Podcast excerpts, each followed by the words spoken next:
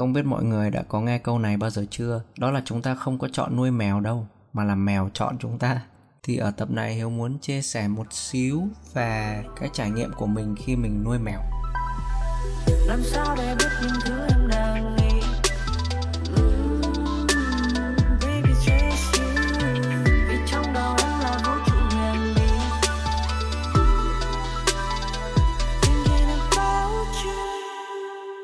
Xin chào cả nhà, cảm ơn mọi người đã ghé thăm góc của Hiếu ngày hôm nay ở tập số 5.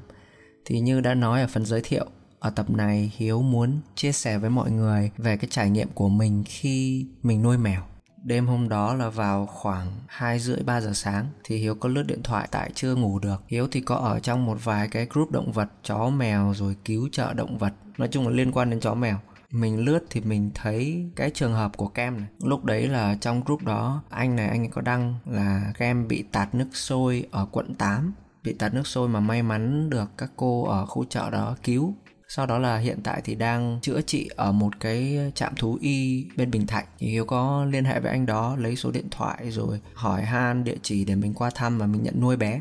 Thì cái buổi chiều đầu tiên mà Hiếu qua thăm kem trời ơi, vừa mới thấy mình thôi mà lúc mà được nhấc ra khỏi lòng kem trồm ra mà ôm choàng lấy hiếu luôn á. Và lúc đấy mình thấy trời bất ngờ, tại vì lần đầu tiên gặp được một con mèo mà nó có cái hành động đấy với mình ấy. Hiếu không biết mọi người sao, nhưng mà với hiếu, mèo mà có hành động đấy là là là hơi lạ. Tức là không biết chưa từng gặp, chưa từng gì cả, chưa từng tiếp xúc, chưa từng cho ăn gì hết. Mình cảm giác như giống như là kem biết hiếu đến để đón kem vậy đó. Nhưng mà ngay hôm đấy đã được đón về đâu, mình phải để kem ở đó chữa trị thêm một hai tuần nữa tạm biệt kem đi về. Mấy ngày sau hiếu quay lại. Thì cái ngày mà hiếu quay lại đó là kem đang ngủ trong lòng nha, ngủ say sưa. Tự nhiên mở mắt ra, ngồi dậy, nhìn hiếu, xong rồi với tay ra khỏi cái lồng nó với với hiếu vào vậy đó. Xong hiếu lại bất ngờ một lần nữa.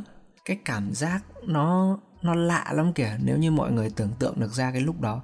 Hiếu thấy kem rất là hiểu chuyện, cảm nhận được chuyện là hiếu sẽ đến để đón kem về nhưng mà vẫn chưa được đón về ngày thứ hai, quay lại đó vẫn chưa được đón về. Bác sĩ vẫn bảo là phải điều trị thêm một thời gian nữa, chắc phải đợi, lúc đấy là phải đợi thêm ờ, một tuần hơn nữa hay sao thì sau cái ngày thứ hai hiếu tới thăm kem đến ngày hiếu đón về đó, lúc mới về nhà là kem đã quấn hiếu liền luôn rồi. Thì nguyên cái buổi tối mà hiếu đón kem về, thì nguyên cái đêm đó là hiếu cứ nằm với kem, không có nằm tới sáng nhưng mà nằm với kem lúc buổi đêm thôi. Sau đó là đưa kem vào lòng cái ngày đầu tiên hiếu đón kem về đó là những ngày sau đấy vết thương vẫn còn chưa lành hẳn nha. Nó chỉ là nó co vào và nó còn một cái vẹt cỡ ngón tay út nó vẫn là một vết thương hở nha. Mà đón bà ấy về bà ấy nghịch, chơi đùa, giỡn, ngã lên, ngã xuống, chạy lên cầu thang, chạy xuống cầu thang. Cứ xoành xoạch xoành xoạch như chưa từng bị tạt nước sôi vậy đó. Cứ chạy loanh quanh nhà, chạy cuồng loạn lên. Mà cứ ngủ ngày cày đêm thôi. Chưa kể là lúc động dục, trời đất ơi, vừa đây, vừa mới đây thôi. Kem là mới hết động dục, gần đây thôi, còn lúc động dục kêu theo cữ, cứ 5-10 phút kêu một lần 5-10 phút kêu một lần. Thật ra trước đấy là Hiếu đã được cảnh báo về cái tiếng kêu của mèo trong thời kỳ động dục rồi. Nhưng mà mình nghĩ là chắc nó cũng chẳng đến nỗi nào đâu. Nó cũng chỉ tới đó thôi, tiếng mèo thì nó cũng chỉ tới đó thôi.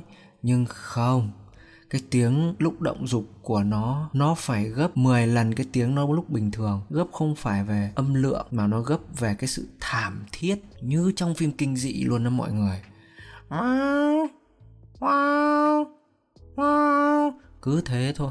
Đấy nó là cái khoảng thời gian không thể quên được đối với hiếu. Mọi người nói hiếu nên cho mèo đi triệt sản, nhưng mà hiếu có hỏi kem rồi. Hiếu bảo, kem, bây giờ thế con có muốn triệt sản không? Nếu muốn thì kêu mèo một cái.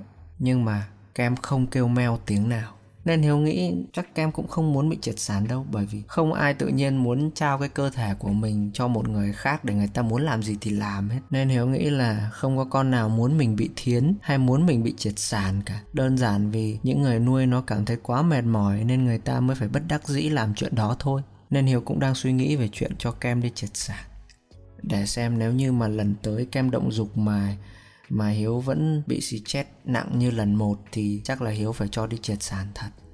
Không triệt sản thì lỡ một ngày đẹp trời, bà ấy sổng ra ngoài rồi bà ấy vác bụng bầu về. Lúc đấy thì lại khổ cả con, khổ cả bố. Thôi thế phải triệt sản đấy mọi người ạ. Không để thế được đâu. Thôi câu chuyện triệt sản đấy là câu chuyện sau này đi. Giờ trải qua cái giai đoạn động dục rồi thì kem rất là dễ thương đáng yêu rất là hiền lành ngoan ngoãn thật sự là nuôi kem rồi thì mình thấy mình cũng có trách nhiệm hơn học được cái sự kiên nhẫn và cảm thấy mình phải có trách nhiệm hơn với những cái lựa chọn của mình ấy. Giống như là những cái lúc mà kem nghịch nghịch lắm, những cái lúc mà nó nghịch quá, nó cứ chạy loạn lên rồi vỡ cái này, vỡ cái kia. Thì lúc đấy mình, nếu là mình trước đây thì mình sẽ kiểu bực mình, khó chịu. Nhưng mà bây giờ thì mình nghĩ đấy là lựa chọn của mình mà. Mình đã quyết định làm như vậy, mình đã quyết định kêu mang nó, thì mình phải chấp nhận. Không được có cái suy nghĩ là trách móc hay là trách cứ hay là bất kỳ một cái gì. Tại vì cái đấy là lựa chọn của mình. Nó dạy mình sống có trách nhiệm có trách nhiệm với những lựa chọn mà mình đã đưa ra. Đó là bài học mà kem dạy cho mình. Một cái bài học nữa đó là khi mà mình quan sát kem này, tức là lúc ăn nó biết ăn, lúc ngủ nó biết ngủ, lúc chơi là nó chỉ biết chơi thôi, nó chẳng quan tâm gì. Nó chơi chơi tới bến thì thôi.